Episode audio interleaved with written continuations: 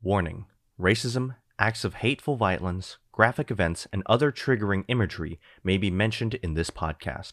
Listener discretion is advised. And welcome, everybody. My name is Lawrence, and you're listening to APN's Waveform.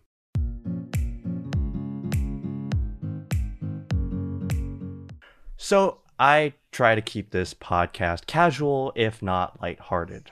As you've heard, we usually focus on the more interesting aspects of APN production life, but there are some moments when our personal lives get wrapped up in our news reporting as well. Unfortunately, the rise in anti-Asian racism is one of those moments. APN has covered this despicable national development in what is now a three-part series, and this podcast episode is an extension of that coverage. In that it takes a more personal look at the sentiments not just within APN, but our community in general. So this week, I'm joined by Kathy Liu and Swetha Soma Sundaram, both of whom are quite vocal on issues like the one we are talking about today. Now, before we start, I would like to credit the organizers behind the Stop Asian Hate Arcadia event hosted by the Arcadia Civic Youth Council for forming the discussion questions that guide this conversation. Let's get going. So, usually because I'm terrible at introducing people, why don't I have any one of you two start by introducing yourselves, name, grade, perhaps, and I guess what you know about this current situation, or I guess your expertise or whatever. Okay. Hi, I'm Swetha Soma Sundaram. I'm a current junior at Arcadia High School. In terms of like what I know about the Asian, the hate crimes that have occurred recently, not all too much, because I do stay a little bit away from media just because it's a little bit hurtful at this time, but quite enough to vocalize the issues that we do have in our community and just speaking about what we could do to better it. All right, Kathy. Hi, everyone. My name is Caitlin Kathy Liu, and like Swetha, I am also a junior at Arcadia High School. As for the Asian violence currently going on, I would also have to echo Swetha's sentiment where I am not 100% caught up with everything in the news, but I definitely have seen those clips circulated on YouTube, on Instagram, that a lot of peers our age are sending out nowadays to raise awareness for the Stop Asian Hate movement. And I think it's just probably like, I try to stay away from media, like Swetha said, because with Black Lives Matter movement in the summer and then followed by the Stop Asian Hate, and Black Lives Matter is still going on. So personally, I just feel really disappointed in the way that society is kind of functioning at the moment, because violence is definitely not going to solve any issues at the moment. All right. Yeah. Thank you, Kathy. And you just hopped right into our first segment right there. So I guess, how are you feeling? How are you, all of you, feeling, you know, given the rise in anti-Asian violence in our communities? I think we'll go to Swetha for this one. If you could unmute your mics, just so we could... No worry, it's fine. Yeah. I think, like, overall, it's kind of just, you know, frustrating. It does not feel like we have a lot of hope at the moment. I think, like, the main thing is politicians say they share our grief, but, you know, being powerful leaders and holding this position in society, they aren't really taking that much action to actually condone and stop these hate crimes publicly, and it's definitely very irritating. I live across a public park, and it's pretty much open right now, so a lot of my neighbors are Asian, and it's very, you know, I fear for their lives as well as my parents and my family in general, just their lives. I haven't really kept up with the news, like I said earlier. It's just, you know, mentally exhausting. I deleted social media quite a bit of times just to stay away a little bit and come back when I feel ready to. I definitely have to agree on that. Just, you know, as a former like Quiz Bowl and like History Bowl member, I say former because I quit in junior year. You know, I can't keep studying. My whole life can't just be studying textbooks. All right, there's a difference between like a nerd and a geek. I personally identify as a geek. Anyway, let's let me get back to the issue here. But I think just looking over American history and Asian culture so many times, I keep seeing this whole like anti-Asian thing, the yellow peril, the yellow fever, and just this these tropes and these stereotypes coming up over and over again.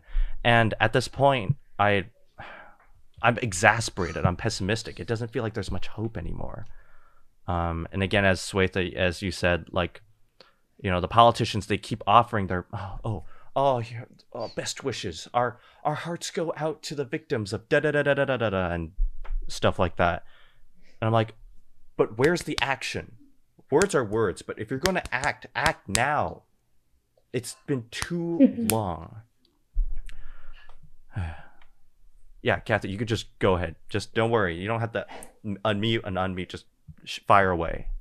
Awesome. Lawrence, you brought up a good, and Swetha, she brought up the point first about politicians not really doing that much. If I'm going to be really blunt, I'm just completely disgusted by everything that's going on, especially because of the fact that so many of the clips that I've seen online is they're attacking elderly people, which I'm just not the group of people to attack. That's just like, no matter what race they are, no matter what, it's just, that's just horrific to me. It's a low blow. Exactly.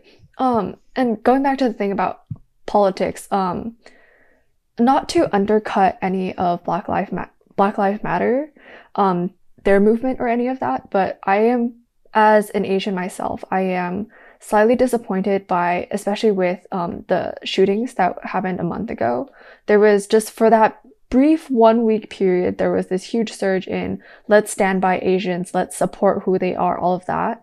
And then a week later, boom, it was just gone. And for Black Lives Matter, it's a much bigger movement, which I'm not saying that Stop Asian Hate should be compared to that. I don't want it to be compared. They're completely different movements, and each of them have their own reasons that they're ongoing. But I just wish that there would just be a little bit more attention to the Stop Asian Hate movement, especially because this is stemming directly from coronavirus, which is probably the biggest issue that we have on our hands at the moment.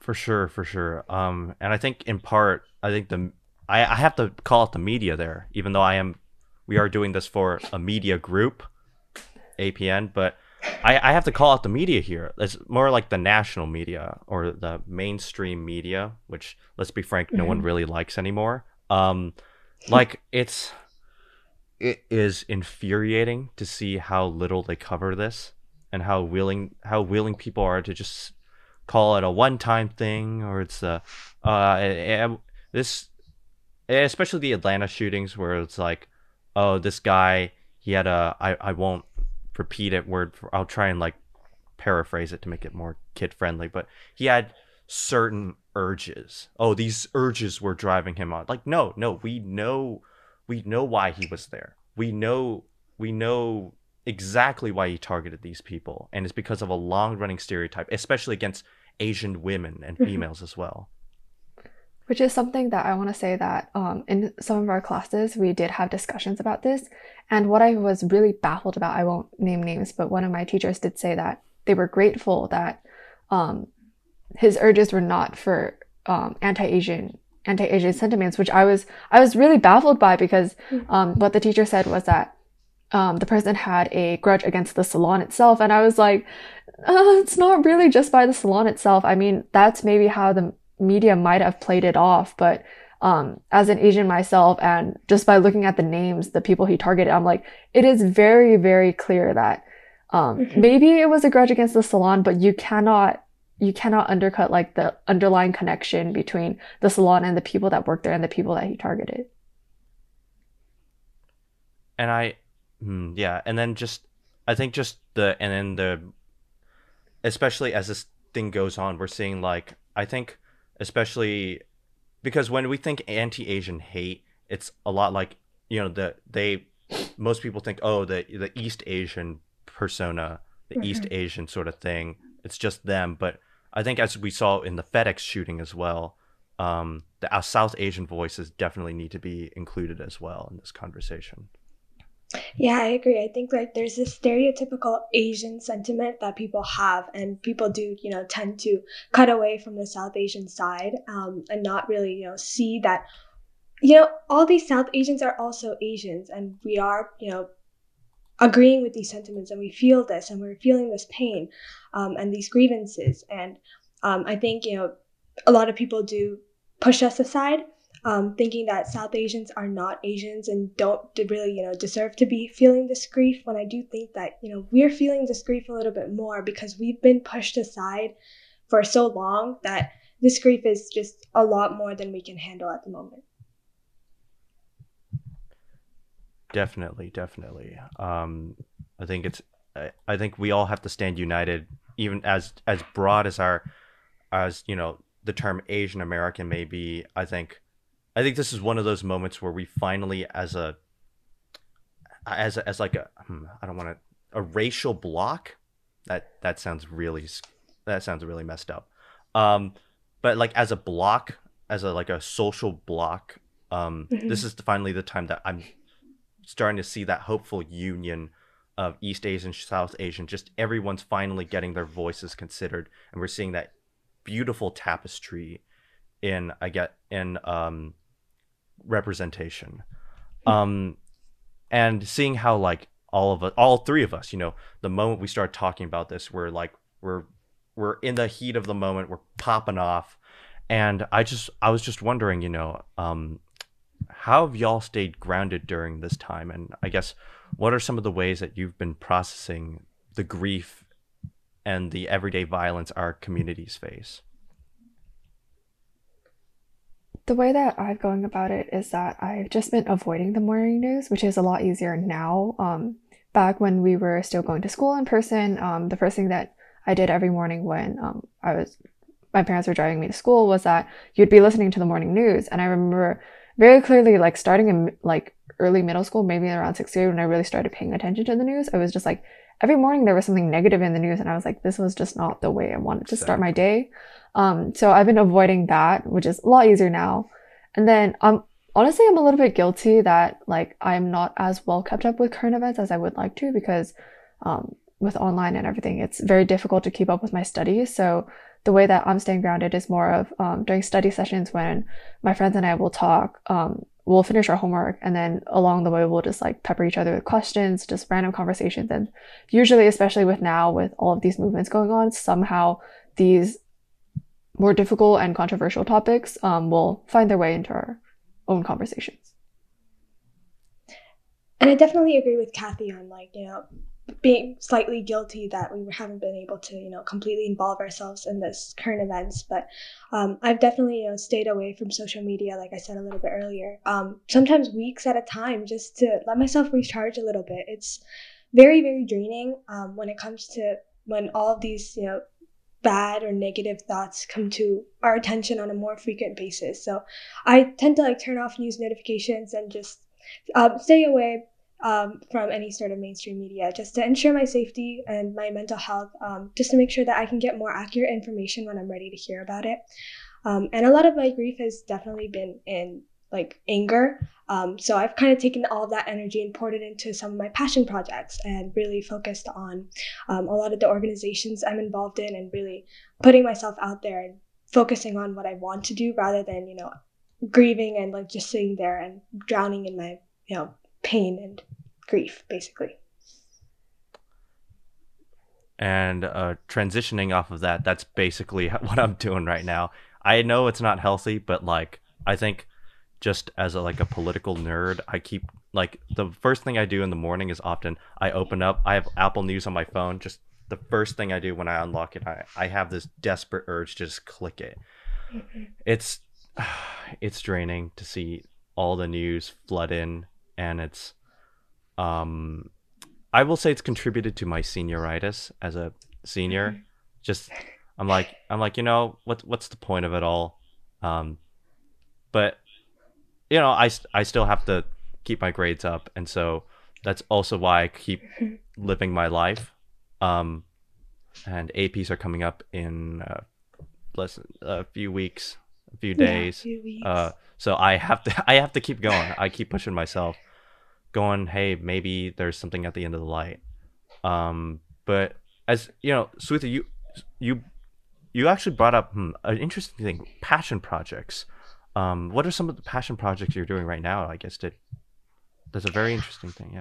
Yeah, I'm actually part of like a whole bunch of different organizations on campus and off campus. On campus, just, you know, a couple of clubs. I'm part of Refine Your Mind Club, which is definitely just a mental health club that was created this year, practically in light of COVID, and has definitely been really helpful for me. I did this one presentation on mental health and the stigmas behind it, and it really helped me just, you know, recharge myself and be like, hey, you know, it's okay to feel what you're feeling right now. It's, you know, it's normal, it's healthy, you know, just let yourself feel it and go through the motions. It's okay. I think that was very, very helpful for me. Adding on to that, I'm also part of a nonprofit organization called Wave Learning Festival, and they've been very, very helpful. It's focused on educational inequities and helping other schools and organizations that, you know, just cannot help their students in light of COVID just because they don't have the technological devices to do so, or they just don't have the manpower to help their students as much as, you know, Arcadia does. And it has definitely let me like see the privilege that I hold, and just, you know, be able to help my community and other communities within the United States, even internationally, just, you know, being there for people and being this person that can actually make a change in the world. And it has definitely helped my self-esteem quite a bit. So yeah. I think that's amazing what you're doing. And especially since it's so like, you know, you're still contributing to the community, especially, you know, mm-hmm. given all this hate, given all this, you know, this ugliness that's in this world, and you're outputting this positive vibe and this positive sentiment. And I think that's something that's really, I think it's one of the, and I think we'll delve into that later when we're talking about how to combat mm-hmm. prejudice, but I think that's definitely something that a lot of people should definitely consider to do during this time. And I think mm-hmm. we're seeing it as more volunteer organizations are sprouting up to help during the pandemic. Kathy, mm-hmm. I understand that, you know, you're co-captain of badminton. So has badminton played a role in just sort of helping you de-stress, if it even helps you de-stress in a way, given how competitive Definitely. It is? I mean, badminton is a very fast moving sport, so once you get like adrenaline pumping, it just kind of like takes your mind off of things. Like for badminton, we play, because of the speed that the game moves, it's like half instinct, half thought. So you really, like when I'm playing badminton, you really don't have much time to think about much else. So it's just those maybe like 3-4 times a week, or that like block of maybe 1 to 2 hours period of time where I'm just like focusing on a game rather than, let's say, schoolwork, current events, other things I'm stressed about. Mm-hmm. Badminton definitely has helped. And it doesn't hurt that you go and hit a bird up to like 60 kilometers per hour. It's like, it's a very cathartic experience. No, yeah, definitely. I remember when we did that April Fool's show, it was very cathartic for us to, for those of you who don't know, and mostly for Swetha, right? Swetha. Yes, Swetha. Okay, I'm so sorry. No worries. I totally blanked. I think just it was very cathartic to jump up and slam a birdie down, even though I missed it. I missed the birdie like 5,000 bajillion times. We did an April Fool's special thing on APN, and we had I invited Kathy over to participate, and it's fun, very, very fun. Anime, lots of anime references. It's cringe, but I think it's probably the best thing I could do heading into April and spring break. Speaking of breaks, we're going to head to a quick break. Again, I want to thank the Arcadia Civic Youth Council for providing me the materials needed to drive this episode. Last Saturday, on April 24th, the Arcadia Civic Youth Council, alongside several community members, hosted a virtual rally that featured multiple speakers discussing anti-Asian hate in America and its implications for the San Gabriel Valley. I personally attended the event, and frankly, it was very comforting to witness the united front that our community had against hateful sentiments. Furthermore, the small discussion groups that were hosted right after the speaker sessions were an emotional de-stressor as well. If you wish to view the recording of the speakers that spoke at this amazing event, check out the link in the description for this episode.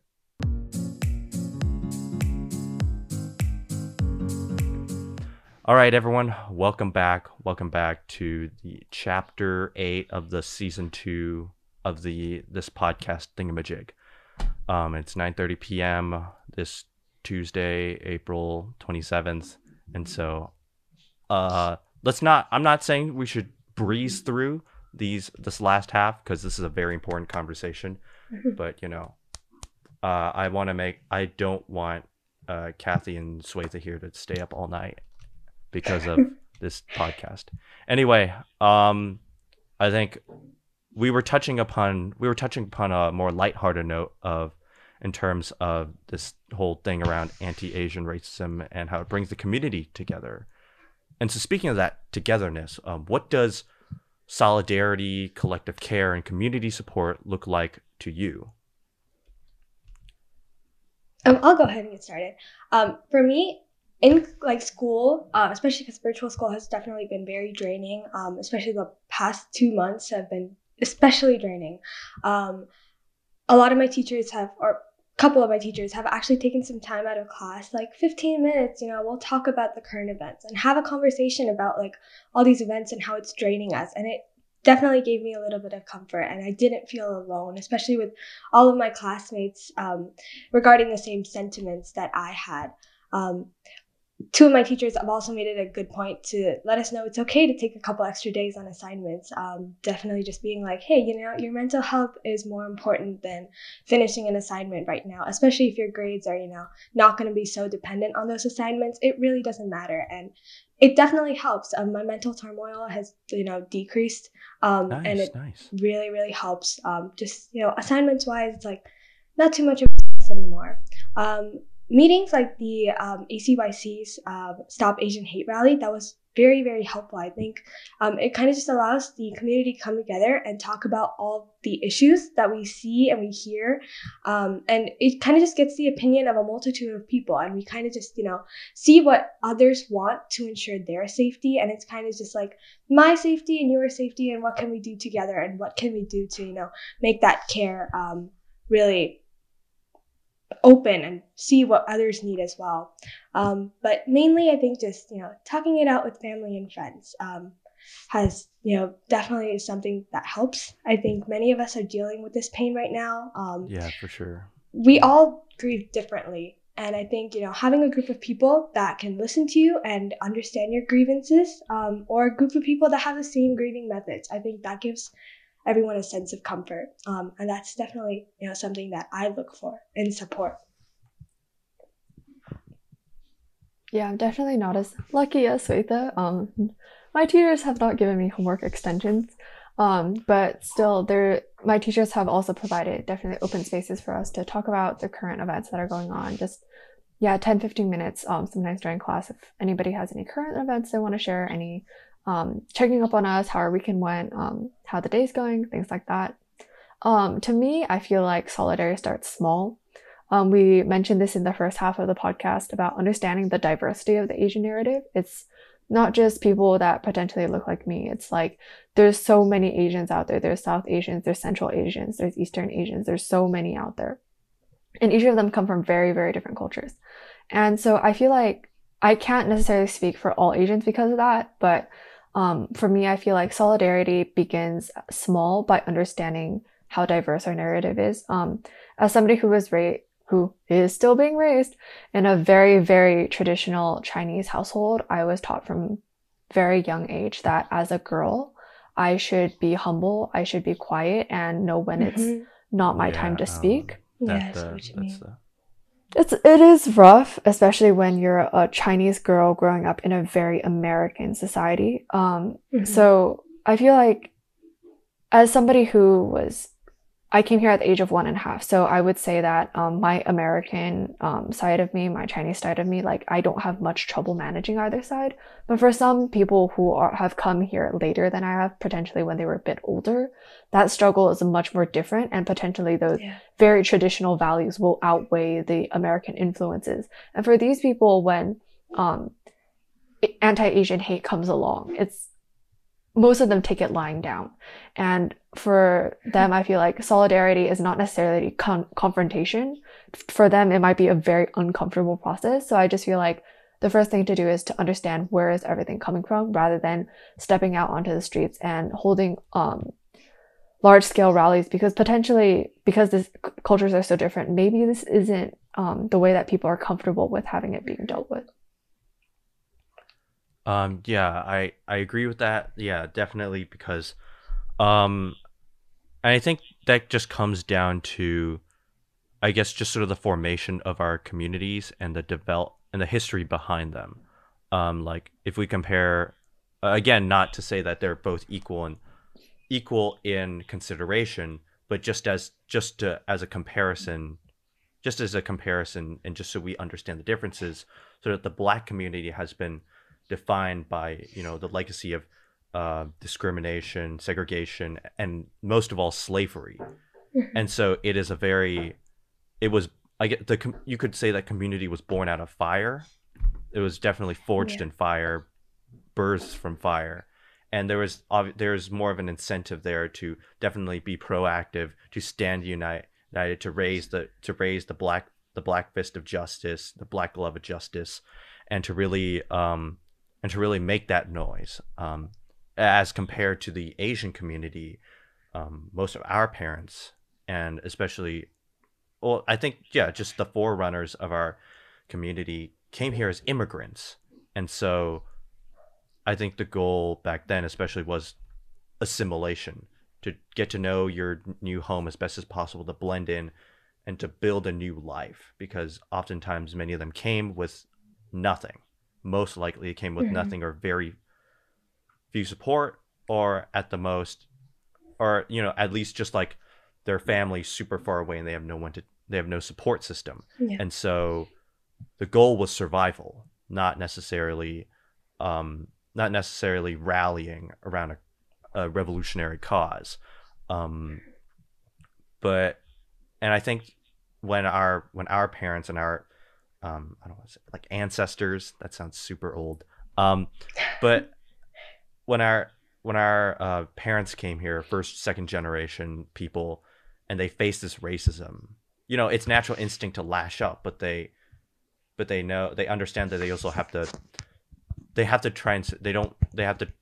try and survive. The goal is to survive, not necessarily, I guess in this case, security comes before your freedoms and your rights. So it's just keep your head down, ignore all the noise, and you push on. I feel like now that, you know, that generation has had children, and that's us right now. We feel, I think, we're more grounded in a sense that, you know, we're more accustomed to the American system. It's not just, you know, our families here, but for a while, it's that we are U.S. citizens and we are a part of this great nation. And so now it's more speaking out, and now it's about, like, our parents have survived for us, and that's great, and it's now time for us to finally, like, achieve our place, and to really stand up for our community during this time. And I have to thank Hasan Minhaj for that idea. Actually, he espoused it in quite a few Patriot Act episodes, and in his special comedy special, Homecoming King. And I think after watching that, rewatching it, especially during these times, I think I found sort of my idea of solidarity. And it's like what Kathy said, it starts small. It definitely starts small, like within the family, within friends. But I think as the situation continues, we start to build these larger networks. We start attending more things. Like like Swetha attended the ACYC Stop Asian Hate rally, and, you know, getting that opportunity to meet others within the community and seeing that whole unifying presence, I think, are the building blocks of what will become something as bold and as I guess revolutionary as Black Lives Matter, but in a totally different way.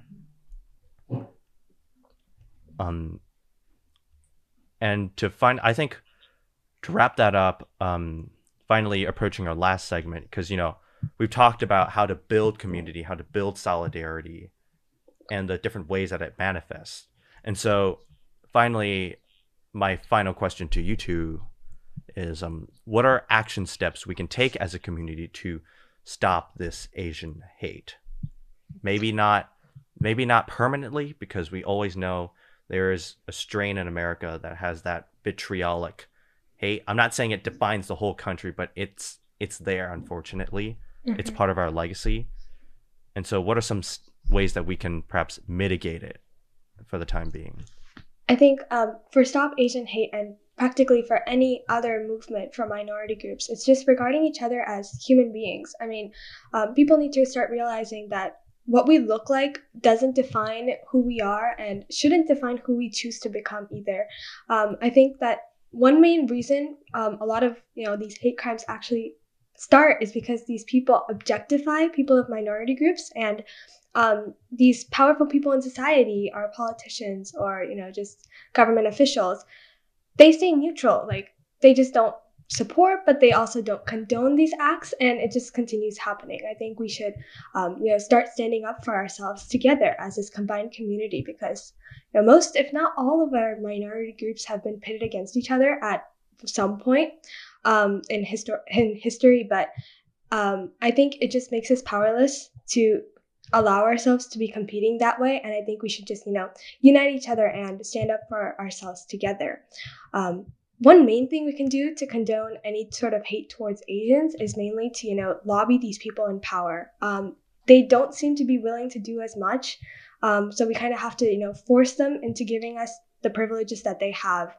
And it's definitely very unfair, and I think it's a very difficult task, but it's one of the best chances we have at creating any sort of change, because, asking a couple people around here isn't going to create as much change as asking someone super powerful to actually create some sort of change in society, because they have this position that to actually create some sort of change. Yeah, Swetha put it really eloquently, and she touched on all the points that I also wanted to touch upon. So I'm just going to kind of go back to kind of like the running theme that we've been saying throughout this episode is understand that the Asian narrative is so diverse. There's so many stories out there. For sure, yeah. There's so many different, each group has their own struggles. Each group looks different, and it doesn't matter how different they look, because when it's coming to combat any kind of prejudice, it doesn't have to be Stop Asian Hate. It could be Black Lives Matter. It could be anything out there. Is that like, we are born the way we look, but the thing is, like, racism and prejudice are not things that we are innately born with. It comes from the environment we are around. It comes from, like, the society we live in. It comes from the ideas that we choose to believe in, which is not, it's our own choice. And if we just make these better choices, that's the best way that we can combat this prejudice, because in our current society, these are the choices we make. But what if, our generation, we decide to make some different choices, and we teach our kids in the next generation, don't make the same choices that potentially like the past generation made. And so maybe like it's not going to happen that quickly, but somewhere down the line, prejudice is always going to exist, like Lawrence said, but depending on the choices we make, eventually one day it's going to be something that I wish could be just like stuck in our history books, and we'll look back on it and say like, hey, this is a COVID pandemic. Do you remember when such and such happened in year such and such? And it was just like, wow, how the heck did they even live through that time? Yeah. It's kind of like how we look upon, like, I guess, like the Great Depression or like World War II, and they're like, how'd you do it? How'd you do it without like completely like collapsing on the inside? Yeah. I think I watched it. I think there's a very I think a viral like TED Talk video about a guy named Daryl Davis. He's a black man, and I think my idea of combating hate sort of comes from that. And in it, he talks about his experience as a black man and how he actually, I think he befriended a KKK leader, and he eventually, over the years, he got him to quit the KKK. And this KKK leader, he was like the national leader. And he, I think over just getting to know him, talking with him, and really getting to the root of his prejudices and just being with him one-on-one, he was able to sort of like break down those walls slowly, and eventually that man, he came around. And I've seen that happen multiple times before. I saw it happen with like there was an ex neo-Nazi who did the same thing. He helped talk other Nazi members out of their vitriolic beliefs. And I feel like that is perhaps the one way in this world that's filled with echo chambers and hyperpolarization of two sides and this fanaticism. And I think it's just really sitting down and talking with the other side. Now, maybe that, I know it's going to be hard. Like, it's going to be hard for me to sit down with someone who calls me like, I don't want to say those words, but like those, like a slur or something. And it's hard. But I think, as Kathy said, hate is not innate. It is something that is taught. You're not born with it. You're taught it. And there was a part of the movie 42 about Jackie Robinson, that one, the one with Chadwick Boseman. There's a part where he comes out as Jackie Robinson and everyone's booing him because, it was the 40s and, there was hate against black people. And there was a guy who's shouting the N-word right next to his kid. And this kid, he admired Jackie Robinson. And all of a sudden his father just starts saying the N-word and the slur. And this kid looks really confused. And then for some reason he joins in on it because of all the peer pressure around, because his dad's doing it. And so he's like, oh, I guess I have to do it now. And so it's really, I think the solution really has to be for us to just start, well, not us, but like as a whole, we need to start sitting down with each other and say, hey, why are you feeling this way? I guess sort of, and I know the first few conversations are going to be absolute hell because like, do I want to sit down with a KKK member? Absolutely not. Absolutely not right now. No. Do I want to sit down with a racist? Absolutely not. And I think it's just, it's going to be a long, long drawn out process. But I think if enough people reach out to the people on the other side, and if enough people take the time to make that, to cross the divide, to bridge the divide, then maybe it can open up a new world of understanding, a new world of tolerance. Now, obviously, me saying that, I sound like a complete idiot and a completely naive person, considering, just especially like how hated like Joe Manchin is for wanting to say, oh, let's everyone sit down, Republicans, Democrats, talk, let's all talk. And everyone on both sides like, oh no, you can't do that, screw you. And I know he's on to a point somewhere, but again, it's about, I think we'll probably end up having those conversations later in this development of ours. I think there was one thing that I saw, actually in my ePush textbook, there was one thing from, I think it was the early 1900s. It was a specific speech. I forgot the name of the speech, but there was this one word that's really stuck out to me, was invisible framework, which is kind of exactly what I feel is going on in our world, is that this cancel culture, these things like where people, when people need to speak up the most, when people need to come to the table the most, it's not happening because of this invisible framework, this invisible barrier that is blocking people. It's like, personally, as somebody who is not as caught up with the news as I would like to be, sometimes I'm scared to ask like, hey, what's going on? Because I'm afraid that like, I don't know what's going on, and somebody else is going to come after me and be like, how can you not know what's going on?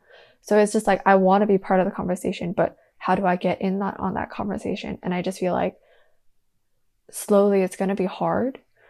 Because it could be a snowball effect in the opposite direction, but it's just really open up those conversations. Once you look back past the color of your skin, you look past the name, you look past the label, you look past like per se the block, is that you realize like these are people just like you or me, and we have, like Swetha, Lawrence, you guys all said, it's like our narratives are so different. And any last words that anyone wants to contribute, say, to our audience before we wrap up?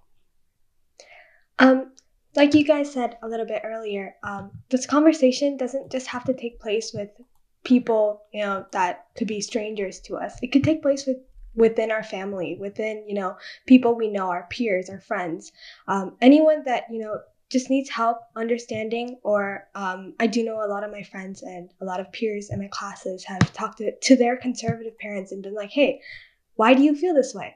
Why do you think that this is the only way people can live? Why do you think humans have to be defined by this certain way? And really questioning just their parents and their family, and questioning, you know, people around them has definitely led to some changes. And I think, you know, don't be afraid to take that first step and actually just, you know, question the people around you and really, you know, try to instill this idea that we're all human.